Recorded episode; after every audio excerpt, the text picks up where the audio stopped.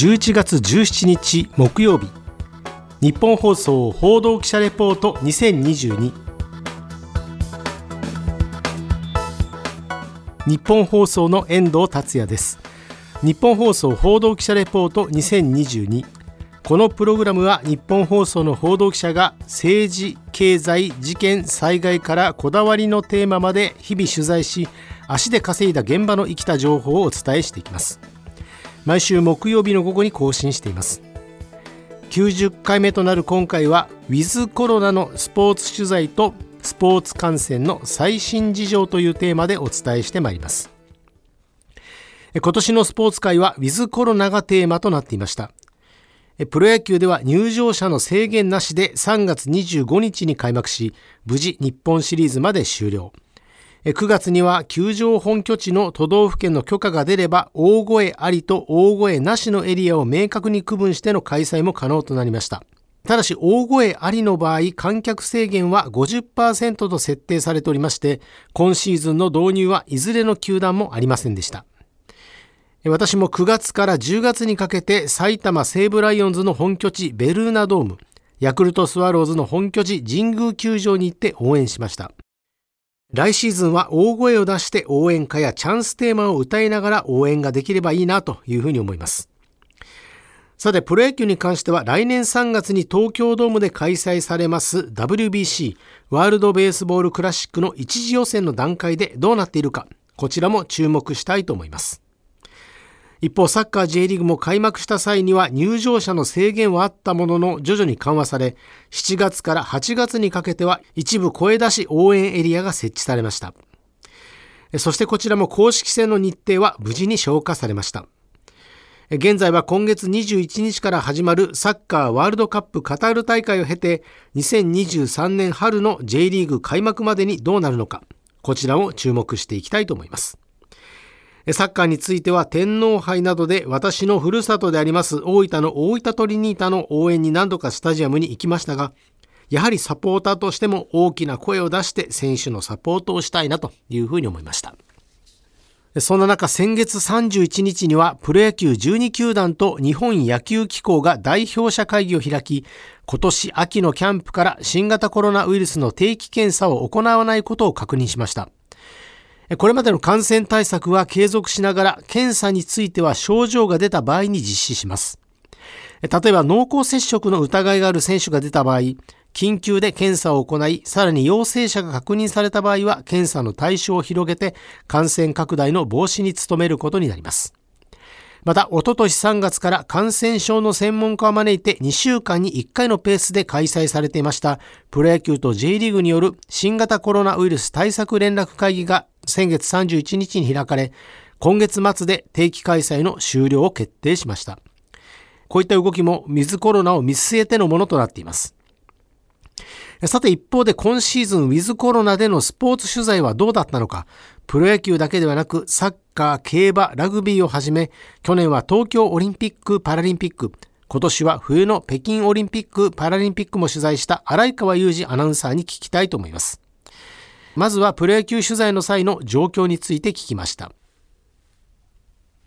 コロナ禍になってこの2年半で基本的な部分は変わっていません。えー、まず報道陣はグラウンドへ降りて取材することは一切できません。これは当初から変わらず続いています。えー、それと球場へ入場する際の検温とこの手と指の消毒、まあ、各社、えー、極力必要な取材人数に絞って記者席も間隔を空けて密を避ける対応を取ることなど、まあ、あの、球団によってはあらかじめ、えー、一社あたりの人数制限を設けて、で、球場へ入場する取材者名を日々、えー、あらかじめ登録するというふうなところもありました。えー、こういった対応をとっていたんですね。で、選手、監督、コーチ陣への実際の取材の環境なんですけれども、これはあの各球団によって対応が分かれました。えこれは当然あの各球場によってこの構造が違うというところもありますので、まあその中でどうやってこのコロナ対策を取っていくかということで、まあそれぞれ対応が分かれたんですね。まあ原則的に対面取材をなるべく避けるという方針はこれ12球団、各球団とも変わらなかったんですが、この2年半で国内の感染状況とあるいは各球団の感染状況なども見ながら、まあ、例えば試合前と試合後の監督への取材は数名に限った代表取材という形をとって、まあ、対面で行ったというふうな球団もあります。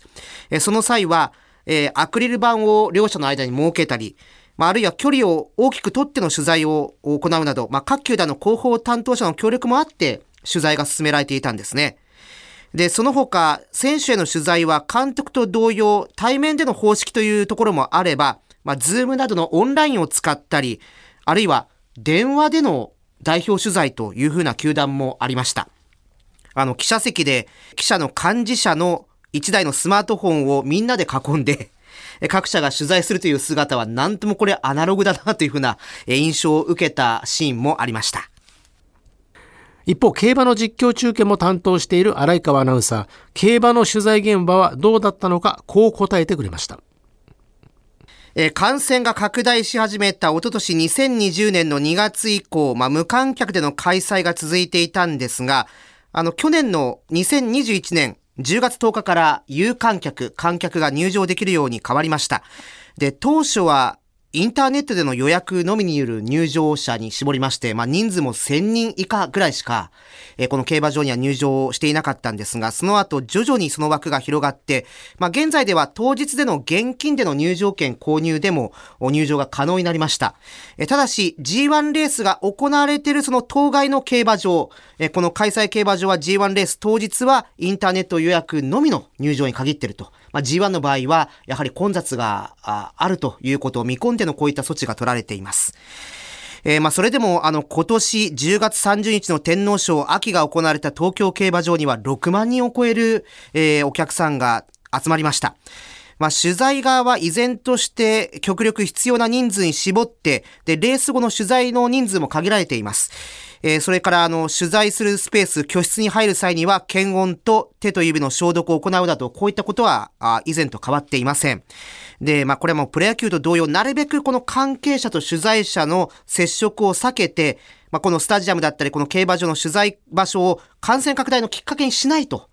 えこういった点はもう当該団体の広報と取材する側で、まあ、共通の認識を持ってずっとこの2年半続けてきているなと感じています。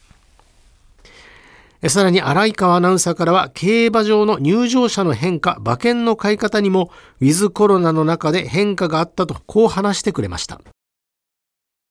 これはあの今の競馬というのは実際にこの馬券発売機で券売機で馬券を買うだけではなくて、インターネットによるこの勝ち馬投票券馬券の販売も行っているんですね。えこれがかなりこの社会に広がっているという状況。これあの、競馬を楽しんでいらっしゃる若い方だけではなくて、高齢者も実はこのインターネットでの販売で、勝ち馬投票券、馬券を購入しているという方が数多くいらっしゃるんですね。まあ、それとともに、実はテレビ中継、ラジオ中継、我々もそうですけれども、こういった、放送が充実しているというところもあります。ですので、朝1レースから最終の12レースまで、たっぷりと自宅にいながら実は、勝ち馬投票券、馬券を購入することができる。こういった環境がありましたので、まあ、ほとんどこの勝ち馬投票券の売上自体は変わらず推移してきたという2年半でした。